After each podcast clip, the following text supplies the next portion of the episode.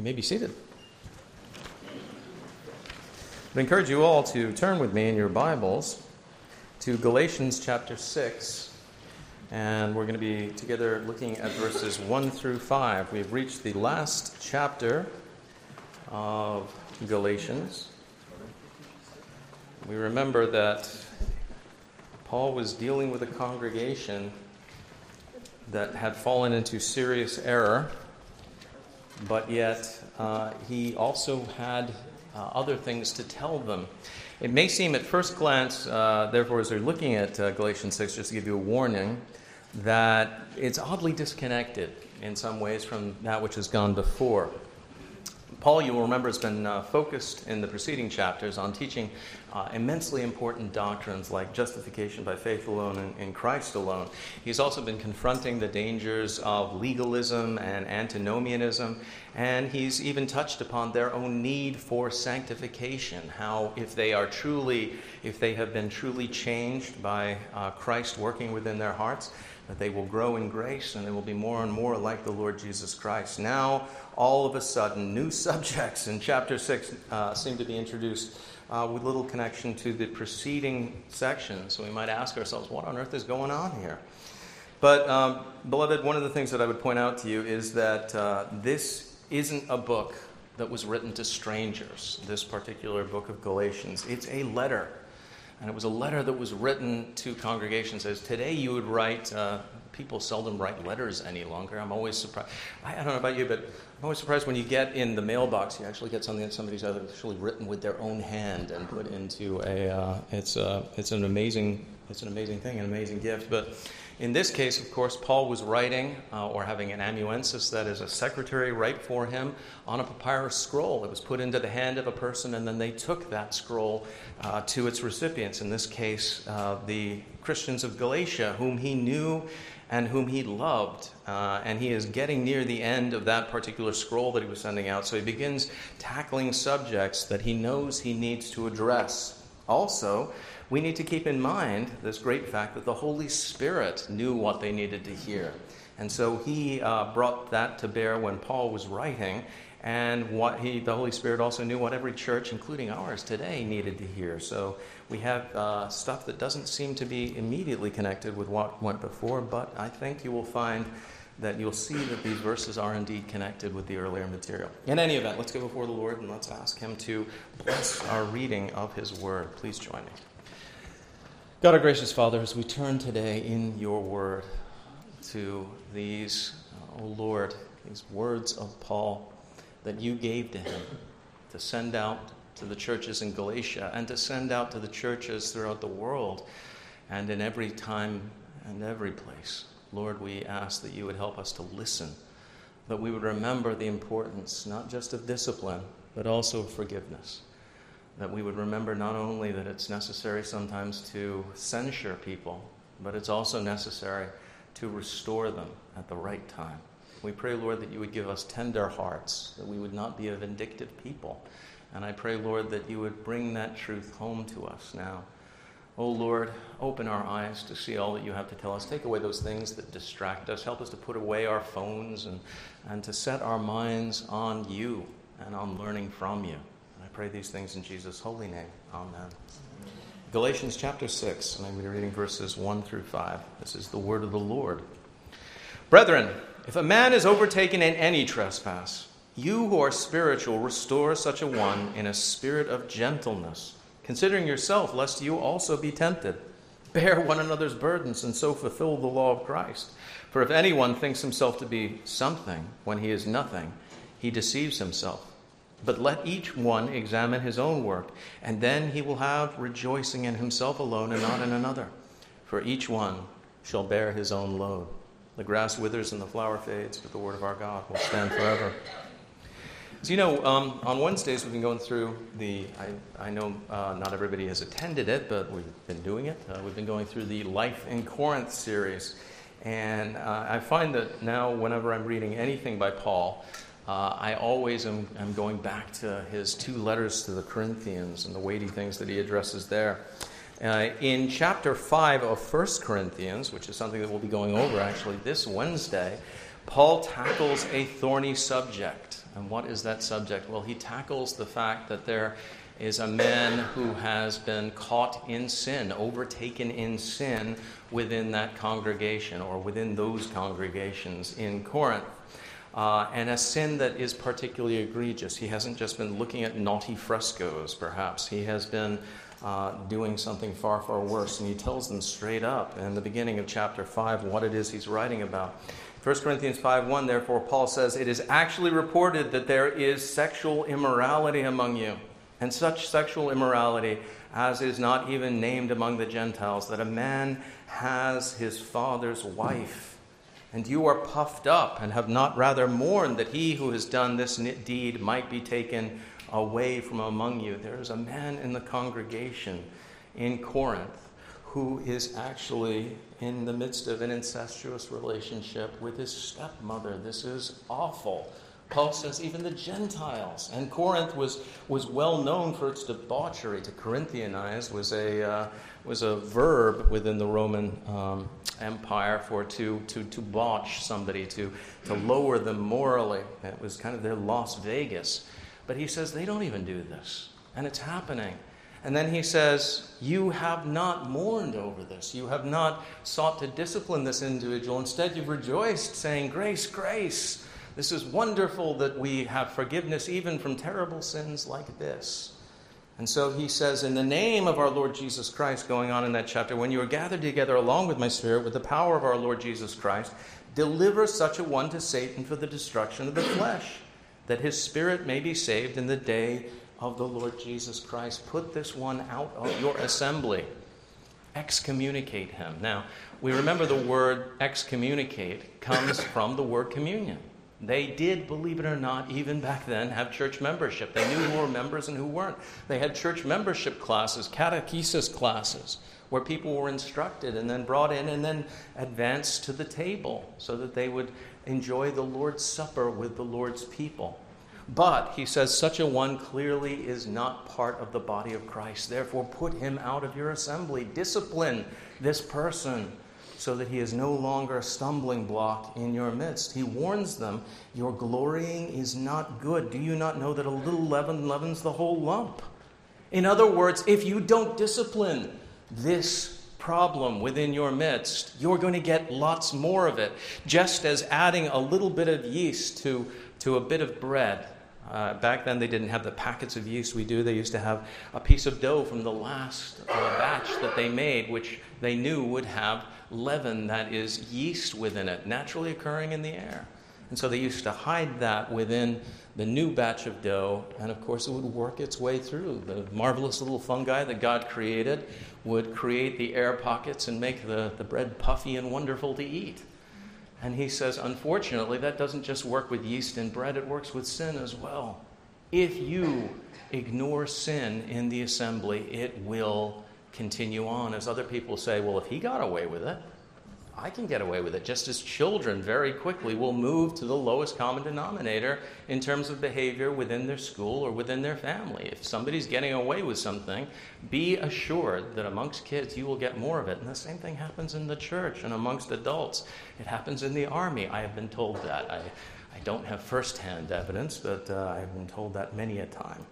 So, what? Church discipline is necessary, is what Paul is saying. It's actually something that we need. And it's one of the reasons why the church today is in such a mess. Because we, by and large, don't discipline any longer. Part of that is because we've adopted a consumer mentality regarding the church. We no longer see it as it is, the body of Christ under his instruction and his rules, that we're part of the same family in Christ, that we are called to keep one another accountable and so on.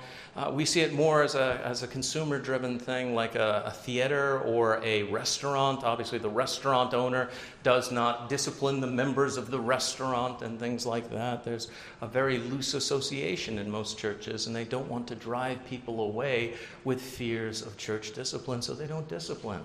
And so, as a result, unfortunately, all sorts of sinful behavior, the norms of society become the norms of the church, and that's not good. We need church discipline. I know a lot of people have a very negative view towards church discipline. I've got to admit, when I entered into the ministry, I was not eager to discipline anybody, and to this day, I still am not. We, as a session within this church, are very hesitant to pull the trigger when it comes to church discipline. We will wait. We will do everything that we can to get somebody to turn before we go down that particular road. But it is a necessary thing and a good thing. Robert Murray M'Cheyne, a, uh, young pastor in Scotland in the 19th century, had the same kind of ideas. He uh, was the pastor of St. Peter's in Dundee, uh, a church that uh, still exists to this day. It's within the, uh, the Free Church of Scotland uh, community. But he wrote this When I first entered upon the work of the ministry among you, I was exceedingly ignorant of the vast importance of church discipline. I thought that my great and almost only work was to pray and preach. I saw your souls to be so precious, and the time so short that I diverted all my time and care and strength to labor in word and doctrine. When cases of discipline were brought before me and the elders, I regarded them with something like abhorrence. It was a duty I shrank from, and I may truly say it nearly drove me from the work of the ministry among you altogether. But it pleased God who teaches his servants in another way than man teaches, to bless some of the cases of discipline to the manifest and undeniable conversion of the souls of those under our care. And that from that hour, a new light broke in upon my mind, and I saw that if preaching be an ordinance of Christ, so is church discipline. I now feel very deeply persuaded that both are of God, that two keys are committed to us by Christ. The one, the key of doctrine, by means of which we unlock the treasures of the Bible, the other, the key of discipline, by which we open or shut the way to the sealing ordinances of the faith. Both are Christ's gifts, and neither is to be resigned without sin. So, in his first letter to the Corinthians, Paul says, You must apply this necessary mark of the church. You've got to do it. You may not want to discipline this man, but it is necessary. So go ahead and do it. Apparently, they did. In his second letter, which actually is probably his third letter, there was a letter we don't have in between them. He writes this in 2 Corinthians 2 5. He says, But if anyone has caused grief, he has not grieved me, but all of you to some extent, but, but to be too, not to be too severe. The punishment which was inflicted by the majority is sufficient for such a man, so that on the contrary you ought rather to forgive and comfort him, lest perhaps such a one be swallowed up with too much sorrow. Therefore, I urge you to reaffirm your love to him. For to this end I also wrote that I might put you to the test, whether you are obedient in all things. Now, whom you forgive, I also forgive. For if indeed I have forgiven anything, I have forgiven that one for your sakes in the presence of Christ, lest Satan should take advantage of us for we are not ignorant of his devices. He says, You have disciplined this person. Now, we're not absolutely certain it was the same person in 1 Corinthians 5 or perhaps another person. They probably had many discipline cases they needed to deal with. But he says, This person who has undergone discipline and who has repented, it is enough. Now it's time to forgive him. Now, the people who were receiving this letter, they, they clearly knew who Paul was talking about. He doesn't need to mention this person by name or what he did.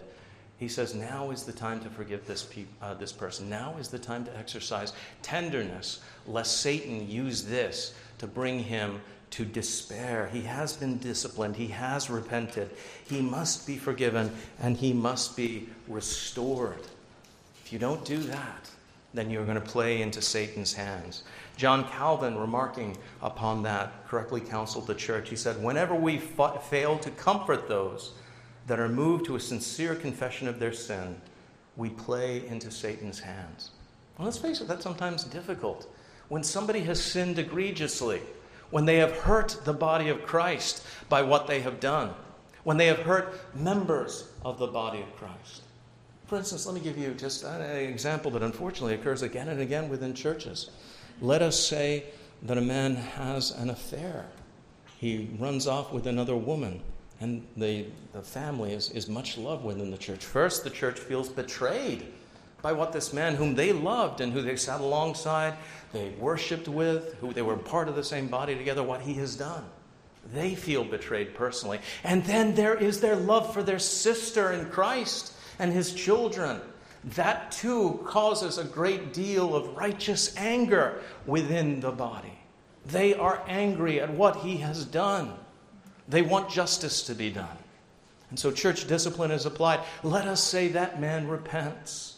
He is genuinely sorry. Sometimes the congregation, though, will say, Not enough.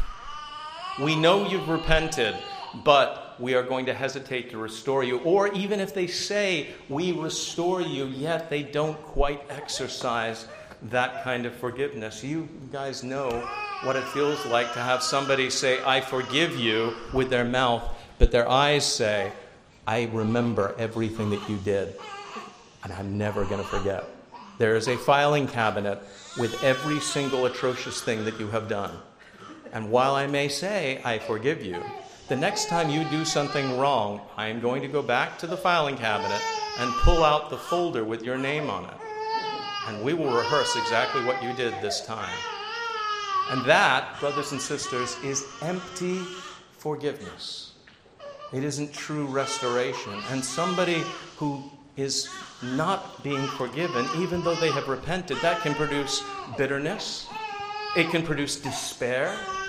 It can lead somebody who has actually been restored in name to leave the church.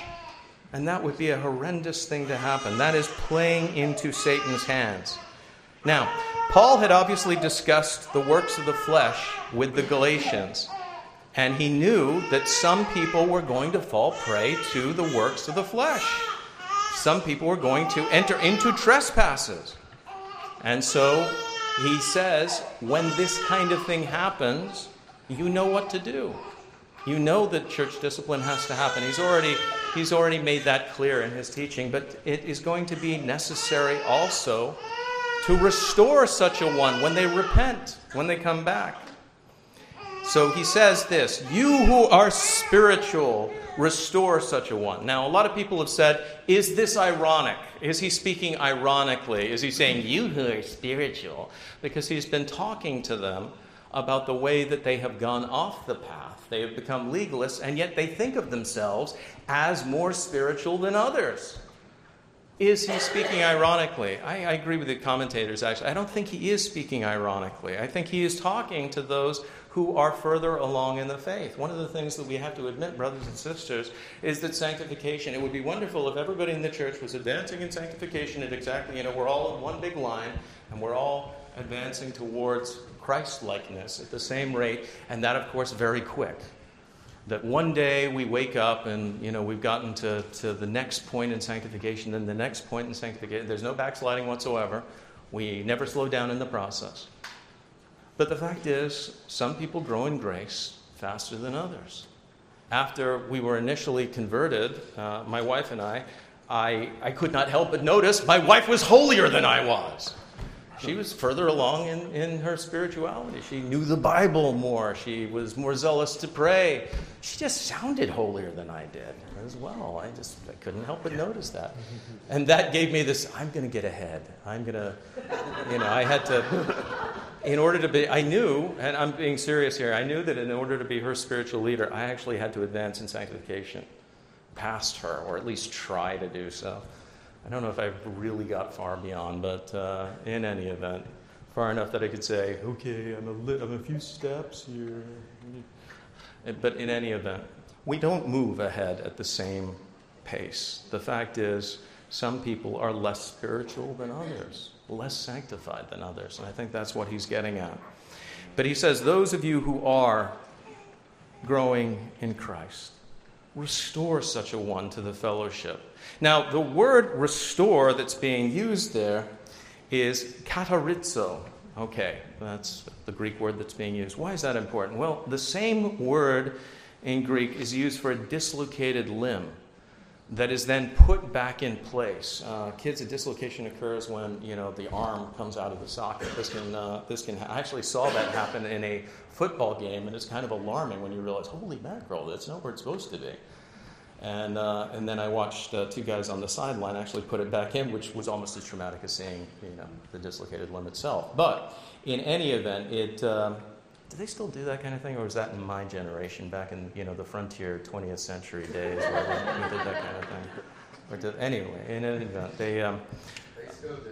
Okay, good. Thank you, Bobby. They, uh, in any event, uh, when a limb comes out of place, everything is off. The limb, first off, does not work properly. Sometimes does not work at all.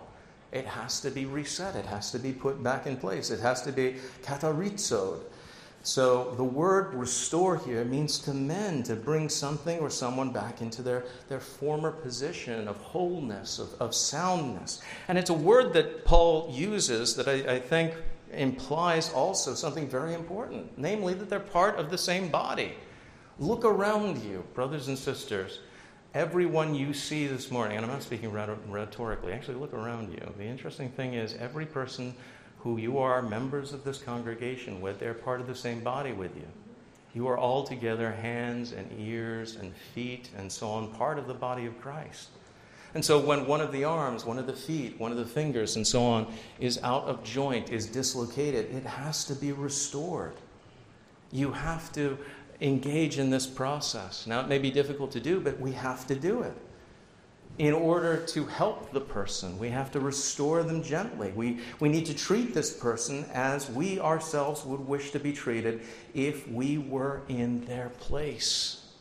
And as I said, sometimes that can be difficult. Sometimes, as I said, because we are angry at that person because of what they did. Or sometimes because we are offended or disgusted by what they've done. Ew, you can't possibly have done that. Gross. I'm not going to talk to you that kind of thing. I don't want to have anything to do with such a nasty sinner as you. Now, whose spirit are we channeling at that point in time when we say to somebody, I don't want to have anything to do with you because you're a gross sinner? Well, uh, that would be the Pharisees. And what are we doing when we do that? We are forgetting where we were when Christ found us. And we're also not really judging ourselves as we are we are saying, Oh, I'm, I'm better than that myself. And is that true? It isn't. Brothers and sisters, we need to remember the spirit with which Christ restored those who had sinned against him or who had sinned generally. We, uh, there are two places where I, th- I think we see this beautifully brought out. The first place is John chapter 8, the woman taken in adultery. We remember that at the end, when after he had shown, or he had made it very clear, when he said, He who is without sin, let him cast the first stone. And the Pharisees were convicted at that point. Uh, we don't know that it's true. R.C. Sproul says he was probably doodling the names of, of uh, women who they were, for instance, having relationships with that they shouldn't in the sand before them. Uh, that's a possibility, but uh, we know he was drawing something in the sand. Regardless, their hearts were convicted, and nobody dared to throw the first stone because they knew that they were sinners at heart, even if they didn't admit it with their, with their mouths. They faded away. And so at the end, we read, When Jesus had raised himself up and saw no one but the woman, he said to her, Woman, where are those accusers of yours? Has no one condemned you? And she said, No one, Lord. And Jesus said to her, Neither do I condemn you. Go and sin no more. Now, the important thing to remember there is that Jesus doesn't say, You're not a sinner. the things you did, the adultery you committed, it's not important. He doesn't say that at all. He admits she's a sinner. Go and sin no more. But he restores her. Neither do I condemn you. He restores her. And she acknowledged that he was Lord. We hope that that meant, of course, that uh, her heart had been changed forever. If he didn't condemn her, it would seem to indicate that that was exactly the case.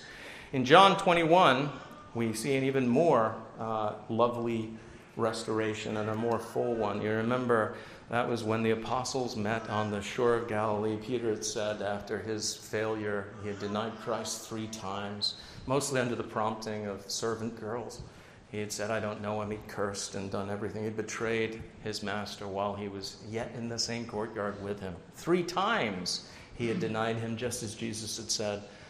So after the resurrection, Peter was thinking, I'm not worthy. I can't be an apostle anymore. And he said, I'm going fishing. I'm going back to my, my old trade. He'd gone back to the Sea of Galilee. And Jesus, of course, had met him there. And so there's that wonderful lakeside reunion where Jesus the resurrected Christ speaks to Peter. And we read in John 21 15. So when they had eaten breakfast, Jesus said to Simon Peter, Simon, son of Jonah, do you love me more than these? And he said to him, Yes, Lord, you know that I love you. He said to him, Feed my lambs. He said to him again a second time, Simon, son of Jonah, do you love me? He said to him, Yes, Lord, you know that I love you. He said to him, Tend my sheep. He said to him the third time, Simon, son of Jonah, do you love me? Peter was grieved because he said to him the third time, Do you love me? And he said to him, Lord, you know all things. You know that I love you. Jesus said to him, Feed my sheep. Now, Jesus asked him three times because three times he had been asked in the courtyard, had he not? Aren't you one of his disciples? And he said, No. I, I don't know this man. I have nothing to do with him. He denied that he loved Christ publicly. And now Christ asks him, Do you love me? Peter's grieved that it happened three times, but he obviously knew the reason why it was happening. But Jesus restores him. He tells him, Feed my sheep. And there he's speaking of the flock. He puts him back in his place. He restores him. Now, Jesus could have said, You worthless Peter. Maybe, maybe I'll let you be a member of my flock again, but never again will I allow you to be in charge of anything since you've disgraced yourself publicly so, so awfully, so terribly that it's going to be a story that's told for uh, until I come back. And he does not. He restores him, he loves him. So Paul reminds them, he says to them, Consider yourselves lest ye be tempted. Now, many people get this wrong. They, they think that um, uh, what, what Paul is saying is okay, consider yourselves when you're doing this, when you're restoring the person, lest you be tempted, that you'll be caught up in their sin. Now, that, that sometimes happens. A number of pastors have, for instance, shared with me that one of the uh, awful things that sometimes occurs at uh, Narconon meetings, you know, there's Al Anon, which is for alcoholics, and then there's Narconon for people who are addicted to narcotics.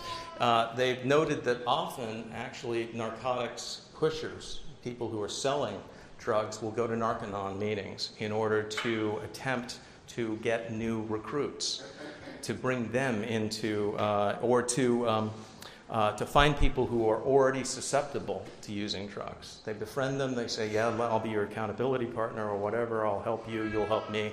And instead, they lead them into even greater sin. So there is that possibility you're trying to help somebody and they lead you into even greater sin. Uh, that isn't though what he's referring to here. He's saying, consider yourself. Don't be wrathful. Don't be bitter. It is much too easy to unload upon somebody who has sinned, to be harsh with them, but it accomplishes nothing. Instead, bear their burdens, come alongside them.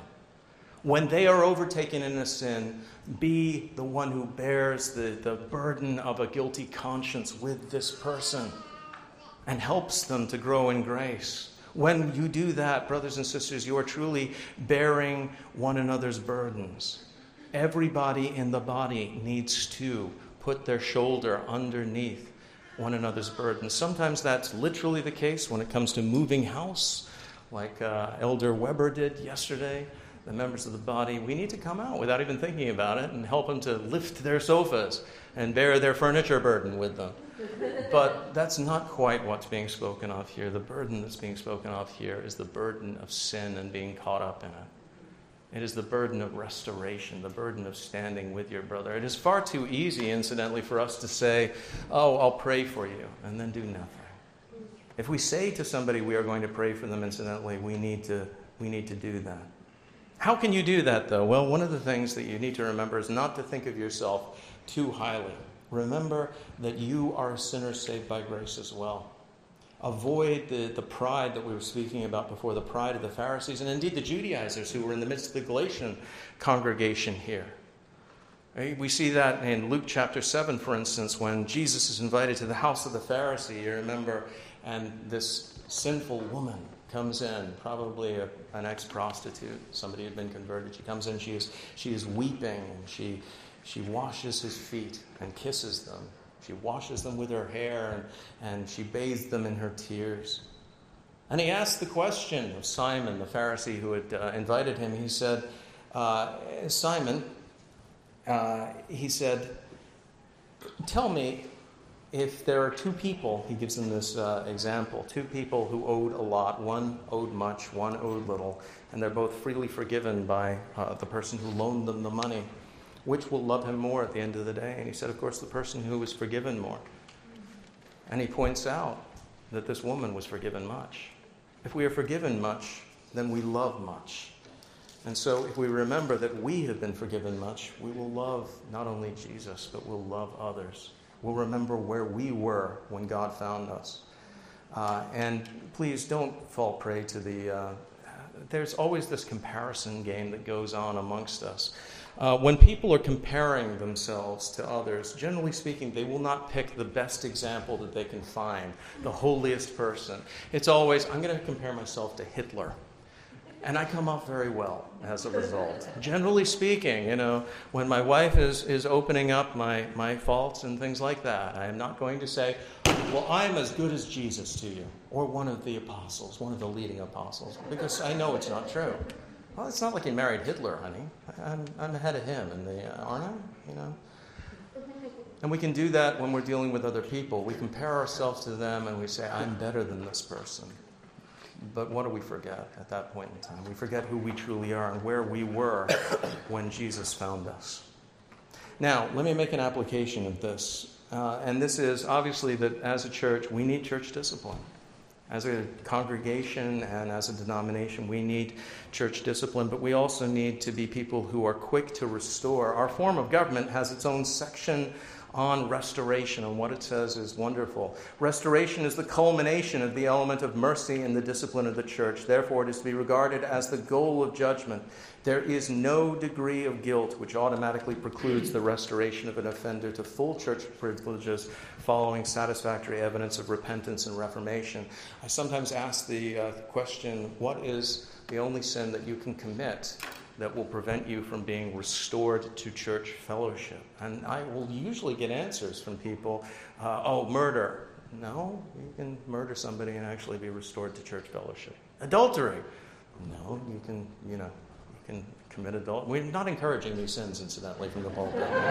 Don't worry, restore you. It's like, oh, you know, that's, no, this is not a license to sin. But nonetheless, if somebody commits one of these, even grievous sins, and then they repent, they can be restored. What is the only sin, therefore, and there is one, that prevents us from restoring you to fellowship? The answer is, and it's a big word, contumacy. What is contumacy? Contumacy is a stubborn unwillingness to repent. I sin. You could sin a little sin, or what the world calls a little sin. Every sin uh, brings with it death. But you could be a gossip and refuse to repent, and then we can't restore you to fellowship. So, what's most necessary amongst those people who have sinned is repentance. And then, what's most necessary following that is restoration. Restoration gently and in grace. Now, this is not always easy. Sometimes we're going to be asked to restore, to truly restore somebody who has sinned against us. And we find it difficult. I'm going to share with you, I'm going to close with a story um, i think the last time I shared it was in 2019, so that's long enough ago that I can reuse it. Uh, we have people, but it's a, it's a, a lesson that always I, I, bring to mind when I'm thinking about this subject. And it occurred in the life of Corrie ten Boom. Now, you remember Corrie uh, was a Dutch woman. Her family had hidden Jews during the Holocaust. They were finally betrayed by another uh, Dutchman, and they were sent to, uh, she and her sister were sent to Ravensbrück, where her dear uh, sister wasted away doing slave labor and finally died. She was released by a clerical error uh, and survived the Holocaust. We know it wasn't a clerical error, the Lord was obviously uh, intimately involved in it. But after that, she went about Europe essentially preaching the gospel, letting people know that repentance uh, was possible, restoration. She particularly dealt with those who had been horribly wounded by the Nazis. And she kept encouraging them you've got to forgive the German people. You've got to forgive the German people. They have got to be restored. That was hard for a lot of people who'd suffered terribly during occupation in particular. But then it came home to her one day. I'm going to read that story. It was in a church in Munich that I saw him. A balding, heavy set man in a gray overcoat, a brown felt hat clutched between his hands. People were filing out of the basement room where I had just spoken. It was 1947 and I had come from Holland to defeated Germany with the message that God forgives. And that's when I saw him working his way forward against the others. One moment I saw the overcoat and the brown hat, the next, a blue uniform and a visored cap with its skull and crossbones. It came back with a rush, the huge room with its harsh overhead lights, the pathetic pile of dresses and shoes in the center of the floor, the shame of walking naked past this man. Betsie and I had been arrested for concealing Jews in our home during the Nazi occupation of Poland. This man had been a guard at Ravensbrück concentration camp where we were sent. You mentioned Ravensbrück in your talk, he was saying. I was a guard there. No, he did not remember me. But since that time, he went on, I have become a Christian. I know that God has forgiven me for the cruel things I did there. But I would like to hear it from your lips as well, Fraulein. His hand came out. Will you forgive me? And I stood there. I, whose sins had every day to be forgiven, and could not. Betsie had died in that place. Could he erase her slow, terrible death simply for the asking?